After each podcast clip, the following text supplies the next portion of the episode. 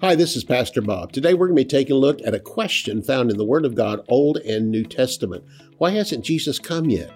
Why, with all the things we see around us, Christians being martyred and uh, abortions, all the things we see happening, such terrible things, why won't Jesus come and take care of this? We're going to find out about today. There's a reason we are left on this earth, and there's a reason why we're here today. It's to win souls. Let's go to the Word of God and find out about that. For more than 40 years, Bob Yandian has been an expositor of the Bible, making seemingly complicated doctrine easy to understand. Grab your Bible and study the Word of God with Pastor Bob Yandian. Hello and welcome again to Student of the Word with Pastor Bob Yandian. I want you to open with me to 2 Peter chapter 3. We're going to take a look at some scriptures there really talk about today we are in such a day, such a closing day of the church age. Jesus will be coming soon. But when we use that word soon, guess what? It's the same word they've used throughout the New Testament all the time. And even in the Old Testament, Jesus is coming soon. And uh, it's been 2,000 years since he left the earth and is in heaven right now. And still we are saying he's coming soon. Uh, you know, actually, the last days began on the day of Pente- Pentecost. And uh, that's what the prophecy of Joel said will come to pass in the last days. And that's what Peter quoted. He knew it started in the, on that day when the Holy Spirit was poured out. But 2,000 years later, we're still saying we're in the, in the last days. Well, Paul said the same thing to Timothy and talked about the last days. So if he talked about the last days in Timothy, he had to be referring to the last of the last days when he referred to actual end time events that will be happening at that day. Right now, because of all the things going on in the world right now, because of all things happening in our own country, I can't keep my book in on understanding the end times. And so we're low on them right now. But by the time this broadcast comes out, we will have many, many more of them. Uh, so say the publishers. But anyway, to let you know, my book on Understand the End Times right now is just a popular seller, and we're not even pushing it. It's just the fact that people want to know what's going on around us from a biblical point of view, not from, uh, you know, from New York and not from the newspapers in Los Angeles and not from the uh, different TV stations and their, and their uh, people that uh, moderate and tell you what's going on, or at least interpret what's going on, because they interpret it from their own point of view. I'm going to interpret it from the Word of God, what the Word has to say, because I can tell you, that the world will not tell you there's much coming. In fact, they paint gloom and doom pictures, but not the Lord. He paints a great picture and tells us he's going to come back one day. And that's what we're going to talk about now. And uh, there's a phrase used in these particular verses. And so I'm going to start in verse three. And here it says in second Peter chapter three and verse three, knowing this first, knowing what first about the end times. He's talking about the day we're living in now, plus the day they were living in that day. He said scoffers will come in the last days. That's the last of the last days we're living in. There were scoffers in his day, walking according to their own lusts and saying, where is the promise of his coming? For since the fathers fell asleep, all things continue as they were from the beginning of creation. We hear that today. People say, well, when's the Lord ever going to come? When's he coming? When's he coming? You know, things are just so bad. I'd have thought the Lord had come by now. Think of the number of, of abortions we've had in our country. And thank God that Roe versus Wade was overturned in our country. But between the time it started and the time that it was finally removed, as far as the law is concerned and left in the hands of the states, 60 million abortions had taken place. I mean, think of a city that large. Think of a state that large. How many were killed in all that time? And there were people crying out the whole time, when is Jesus ever going to come and settle this thing. I see pictures on the news of, of Christians being beheaded in other countries. And my first thought is, Lord, you're sitting there watching this too from heaven. You know what's going on. When are you ever going to come? But the point of it is we have to look at it from the biblical perspective. What did God leave us here for? He didn't leave us here to complain and talk about when's he coming. He talked about the fact that we need to understand if the last days began on the day of Pentecost and we are in the last of the last days, 2,000 years later, we need to get around to business. What business? Winning souls. You know, just before Jesus left the earth in chapter one of Acts, he was standing there with his disciples and uh, they came to him. And while he was telling them what the Great Commission was going to be, they interrupted him and said they asked him. In fact, the Greek's interesting. They kept on asking, kept on asking, kept on, one after another. Are you going to restore the kingdom at this time? They thought now was the time for the kingdom. According to Daniel's 70 weeks, they should be very close to it. And they said, now are you going to restore the kingdom at this time? And they kept pressing. He said, it's not for you to know the times of the seasons which are in my Father's hands. He said, this thing is out of my hands. It's only in the Father's hands. And you're asking me? He said, I don't know exactly when the kingdom's going to come. Basically, we're told in the word of God in the book of Matthew, Jesus doesn't know the day or the hour of his second coming, much less the rapture. And so if he doesn't know, then we don't need to keep pressing him. When's it going to happen? When's it going to happen? Because the Father is going to let Jesus know first of all. When it's time for the rapture, he'll tell him.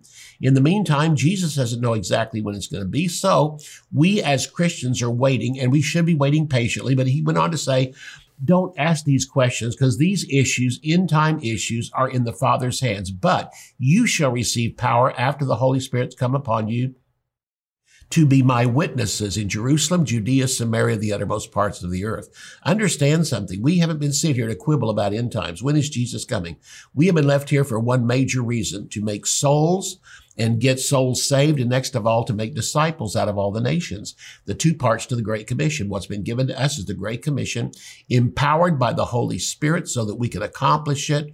And God has simply said, that's my number one goal. You know, we, we talk about who the president's going to be. I don't know, you know, and people talk about in other races. When's this going to happen? Who's going to be elected this? I don't know that, that far in advance what's going to happen. But the point of it is I have people I'm for and I have reasons why, you know, of why I'm for them. I, I like people that stand for biblical values, whether they're a Christian or not, at least they stand for moral values, which are biblical uh, issues. And that's who I'm for. Whether they're born again or not, I wish they were. In fact, we're supposed to pray for kings, all that have authority over us, that number one, they would be saved. And number two, come to the full knowledge of the truth. That is found in Timothy, but also is what our prayer should be for leaders of our nation so that they would get saved and then become disciples of the Lord Jesus Christ.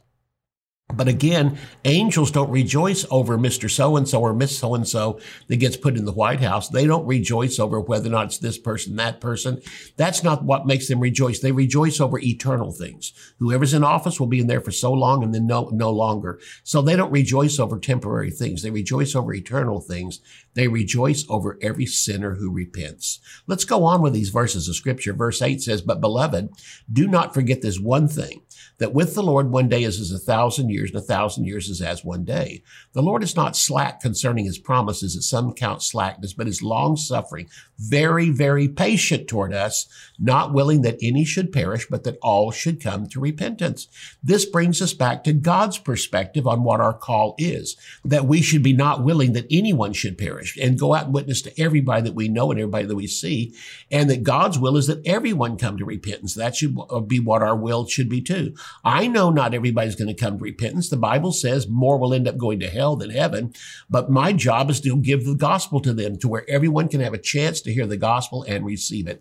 What this verse is saying is we look at the fact that Jesus has been gone from the earth for 2,000 years. Think about this. If one day in heaven is a thousand years on earth, when did Jesus in heaven sit down at the right hand of the Father? Two days ago. So we look at the difference in time between heaven and earth.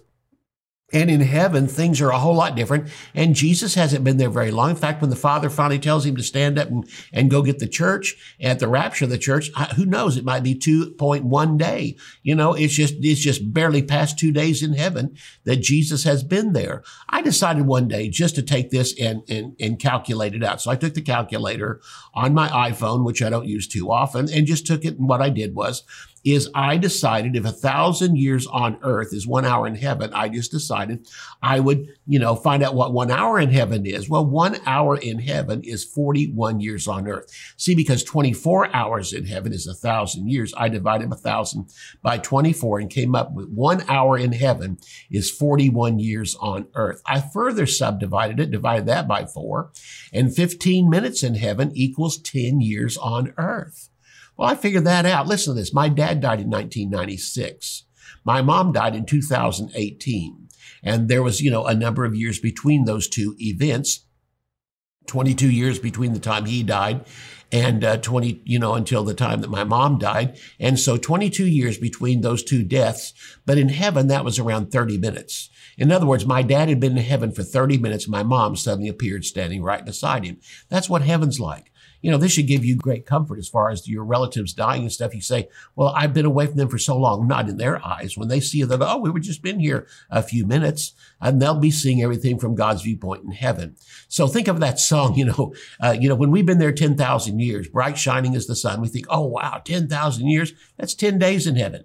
You know, that's wonderful. That's just a short period of time. So again, we have to come back to it. We need to be looking at time like God does, like Jesus does, like heaven does rather than us and realize God operates by a whole different standard. And he's simply telling us while he's up there in time, just, you know, is, is moving so much, uh, you know, slower than what we have down here, at least a thousand years down here is just a day in heaven. What he's simply saying there is just think about this. I want you to develop in patience. Just get busy doing what I've asked you to and Jesus will come at the right time. So why doesn't God do something about the evil now? This is one of the main things we'll be getting into in the second half of this broadcast. Again, I mentioned the 60 million abortions in our country. We see riots. We see destructions. Murders are on the increase. Martyrs. There's people around the world being martyred for the kingdom of God, for giving their lives to Jesus Christ. And you know what? This, this thing we're having here where he said people today in the world, what, what Peter was saying was, and at that day especially will be saying, out of their own lusts and now their own uh, misperceptions be saying, well, why did the Lord come? But you know what? Even Christians are saying that. People that love the Lord, people that, you know, may be born again, but don't think a thing about the kingdom of God, don't even want to live for Jesus are all saying, ah, we've heard this for centuries. We've heard this for years. He's coming back. He's coming back. But some 2000 years ago, he left and they were saying then he's going to come back. Well, you're looking at it from earth's time, not from heaven's time. And so listen, this, even the martyrs under the altar in heaven are saying, when Lord? We think of human trafficking today. This thing is becoming so huge around the world of innocent children being taken in for sex trafficking. What a terrible thing. When is God ever going to settle that? Every day, in essence of what I'm telling you is I know human trafficking is terrible.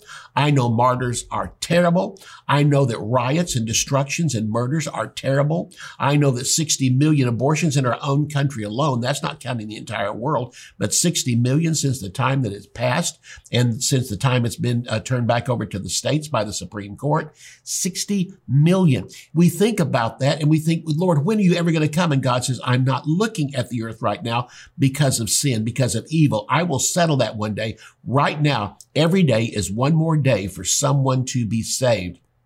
And that's what God is saying. The reason why I wait another day, someone could be saved. And I realize all these sins are going on. Listen, 60 million abortions. Our first thought is those children never got a chance to live down here. Oh, but they had a chance to live up there because you know what? We might be, that we might destroy a body, but we can't destroy the person. That child went to heavens being raised by God. And one day the parents will get to see that child and a whole lot of making up will go on at that time.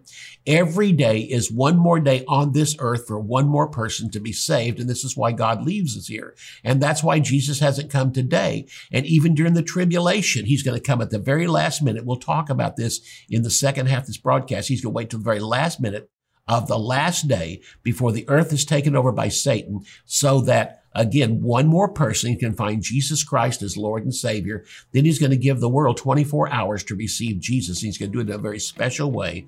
And we'll talk about that when we come back. In the meantime, again, the book, they're going to talk to you about the book, how that you can have a copy of it for yourself. And I'll see you right after halftime.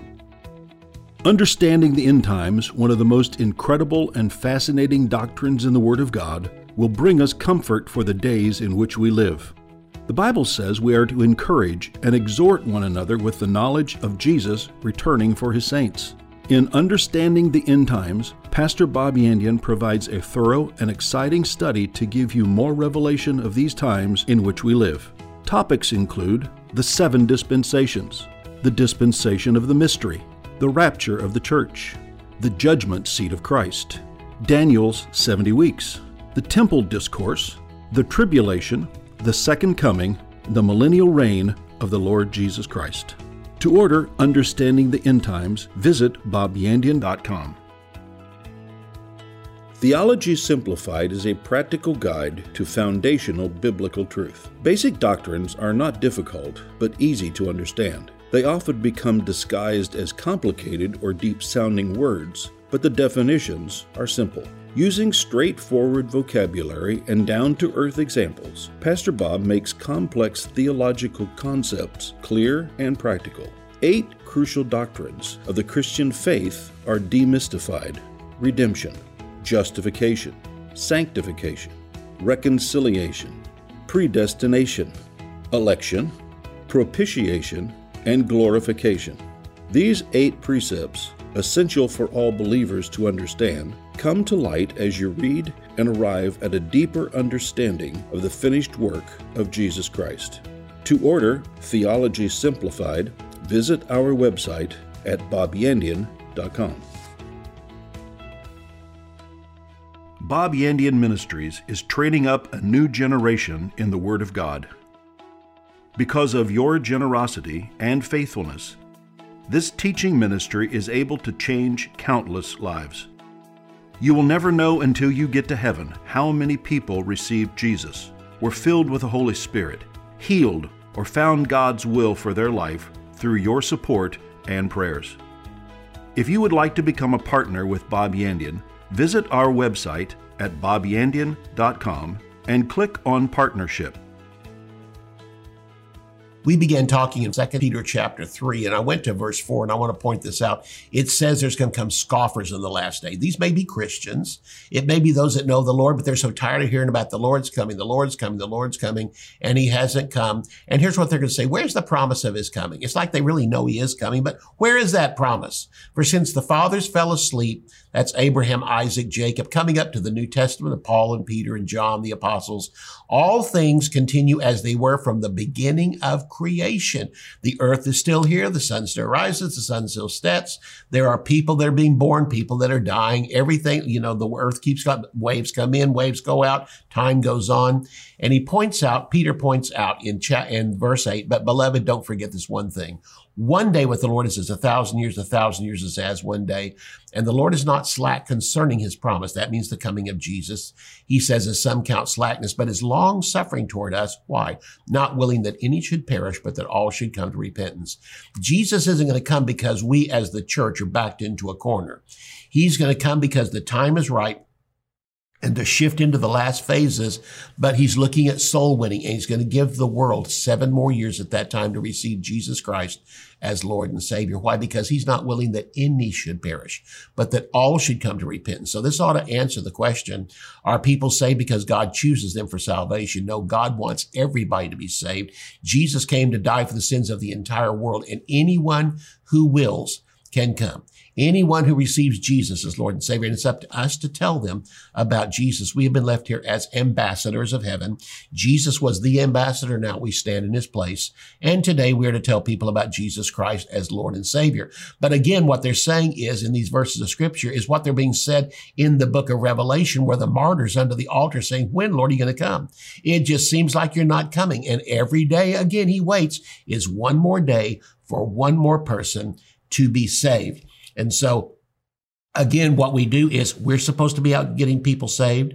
Our church is getting people saved in the services. They, they not only preach a song, a sermon about living for Jesus and walking with the Lord in discipleship, but they also weave sermons in there also at the same time about how to get saved. At the end, give an invitation for people that are in church to be saved. The bulk of people should be saved in the world. That's why Jesus Christ hasn't come yet because we're going into all the world to preach the gospel. But the world also begins in your church and people people are coming in there. It's fine to bring people to church to get saved, but the bulk of people, some 98% more, are saved out in the world.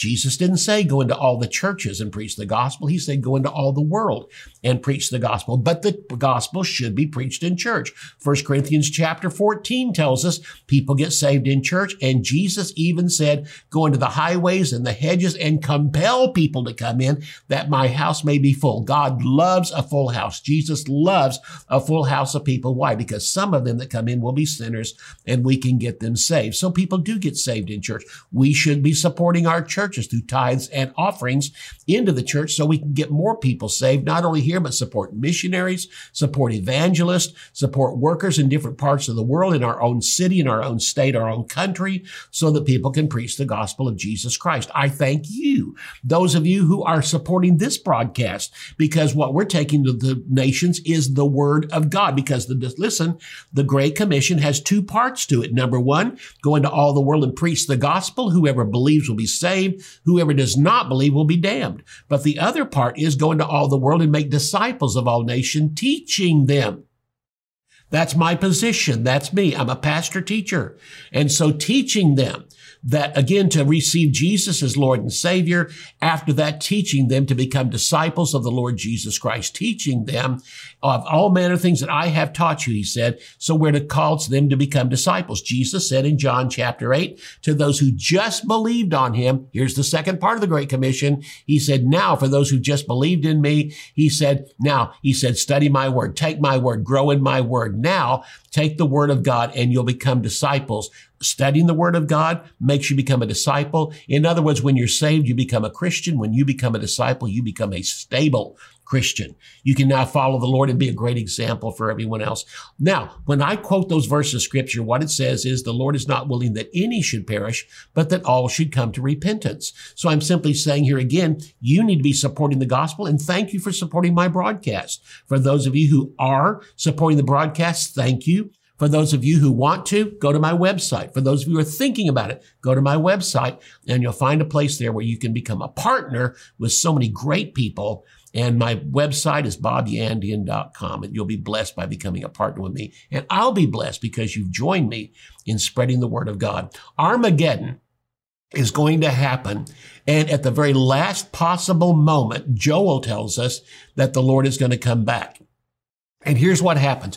During the time of the tribulation, we're going to be taken out of here and the tribulation will begin. In fact, we are told in the book of Second Thessalonians that even Antichrist, which is going to mark the beginning of the tribulation, Antichrist can't even show himself until the church is removed. I personally believe we may actually see the kingdom of Antichrist being set up, one world government, all these things, but it cannot begin until we're taken out of the way because we who withhold will continue to withhold until we're taken out of the way. Then Antichrist can show himself. So I believe Antichrist will show himself once the kingdom is all set up for him. The worldwide government, the centralized government, and what they're calling the liberal world order right now is being established, but it's going to become stronger and stronger in the days to come, but it can't actually truly begin until Antichrist sits on the throne and they have that one world leader there. But at the moment that the church is gone, then he can show himself. And the seven years is going to occur during that time. The first half of the tribulation is called the tribulation. The second half of the tribulation is called the great tribulation. And Jesus said in Matthew chapter 24, it is the worst time in all world history. It's the worst time that has ever been, is, or ever will be. It's the worst battle that will ever happen. Armageddon at the end of it. The second half of the tribulation called the Great Tribulation will lead to this time because during the first half of the tribulation, Antichrist is showing himself as a man of peace to bring all this in the middle of the tribulation. He's going to walk into the temple in Jerusalem and sit down at that place. The second half of the tribulation will begin because then he will show himself for who he really is, Satan's agent in this world. And he's come to sit on the throne that Jesus will sit on. And as he does, he's going to start literally unleashing his fury and so, uh, in the city of Jerusalem, they are told that the, those who abide in Jerusalem and Judah should flee to the mountains. The Lord will protect them there. And so God has plans of protection so that Antichrist can't get to them. But for three and a half years, Antichrist will be ushering the great tribulation in on the earth. The first half again, the first three and a half years of the tribulation is tribulation. The second half is the great tribulation. This again is told us in Matthew chapter 24. And so throughout the second half of the tribulation, many, many believers will be killed, but also many will be swept into the kingdom of God. Let me tell you about four sweeps of evangelism during the tribulation. Number one, is the 144,000 Jews will receive Jesus as Lord and Savior as soon as the church is taken out, 12,000 out of each of the 12 tribes. They'll be spreading the gospel. Next of all, their converts will be spreading the gospel. So it's like it is today the uh, 144,000, 12,000 out of each of the 12 tribes receive Jesus as their Messiah. And then they start spreading the news and others receive Jesus as Lord and Savior. That's in the first half. During the second half, God's got supernatural means of witnessing. And uh, in the second half of it, angels will spread the gospel. This hasn't happened since the Old Testament. In the Old Testament, they came and helped and showed and worked with people then. In the, in the New Testament, they don't. They stand back and watch. But literally, angels are going to come during during that time, this is told in the book of Revelation, and they will spread the gospel of Jesus Christ. Then finally, also in those last three and a half years, two witnesses will come from heaven, Moses and Elijah, and they will also spread the gospel and they will have signs and wonders following them. And they will be able to cause a fire to come from heaven. They'll be able to send and stop the rain. Uh, all these different things that Moses and Elijah did in chapter 11 of the book of Revelation. It's told that they will be witnessing. Then they're going to be killed just before the end of it. And then at the very end of it, after they've been dead for three and a half days, they'll be raised up in the streets and raised back up to life again. So the battle of Armageddon is going to be the last thing that will happen in the tribulation. It's the great standoff between Antichrist all the armies of the world coming against Jerusalem. And then Jesus Christ himself is going to come back from heaven with us, the saints, the church. We'll be coming back after being in heaven for seven years. We will be in heaven going through the judgment seat of Christ, the works we have done that were wrong, the works we have done, which are called wood, hay, and stubble in 1 Corinthians chapter 3 will be burned up, but the gold, silver, and precious stones will be left. They can't be burnt and will be rewarded in heaven. And then at that time, we will come back as a bride adorned for her husband. And as it says in chapter 5 of the book of Ephesians, we will come back and we will come back on that day without spot or without wrinkle. All the spots and wrinkles will be worked out in heaven at the judgment seat of Christ. We will come back with Jesus riding on horses and we are the battle uh, army with him, but we will not fight the battle. This will be a unique battle. In every battle throughout history, the leader stays in the background and the, and the men go out and fight. And there's, cause there's destruction. They don't want this guy being destroyed. So he's back here in the background. And so because he's the brains of the operation, they don't want him killed. So the army's out there fighting. And so, but in this case, Jesus is going to tell us, stand back. I'm going to fight this one. And Jesus Christ personally is going to open up his mouth. And the Bible says out of his mouth will come a sharp two-edged sword. This is the book of Revelation. And he will destroy Antichrist and the, and all those armies of the world coming against uh, Jerusalem, the largest army ever assembled together in the valley of Megiddo. And he will speak and all those uh, on that field will be killed that day. Why is he doing that? Why does he wait so long? In fact, the day before he comes back for 24 hours, the earth is covered in darkness. Antichrist's army has taken half of Jerusalem and they go to bed that night. The next morning they wake up expecting to take the second half Jerusalem. Satan is rejoicing. Antichrist is rejoicing. We're going to conquer the world and we will be the rulers of the world. But when they get up the next morning, it's pitch black and you can't see. It is a supernatural darkness, just like the supernatural darkness that covered the earth when Jesus was on the cross. So because of that, you can't see your hand in front of your face. No lights can shine through this darkness. It is supernatural darkness. And the only thing that will shine through supernatural darkness is supernatural light. Here's what happens for 24 hours. The Bible calls this in the book of Joel, the valley of Jehoshaphat or the valley of decision. God's going to give the entire world completely covered in darkness, 24 hours to receive Jesus as Lord and Savior. And if they don't, when the end of it comes, it'll be too late. It may be too late for them, but it's not too late for you. Have you ever accepted Jesus Christ? This is the eternal decision that you need to make. It'll carry you from time right on into eternity. It's opening up your heart and saying, Lord, I have messed my life up, but I want to receive you now as the Lord and Savior of my life. If you do that and you meant it, would you call me? Contact me at the office and tell us, I accepted Jesus Christ. Thank you for watching today, and we will see you next time. You can order resources become a partner, or browse free articles and podcasts by visiting our website at bobyandian.com. You can also join our mailing list and receive weekly devotions and the latest ministry updates. If you would like to contact Bob Yandian Ministries, visit bobyandian.com and click on Contact. To contact us by mail, use the address on your screen. Thank you for watching today's broadcast. We'll see you next time on Student of the Word with Bob Yandian.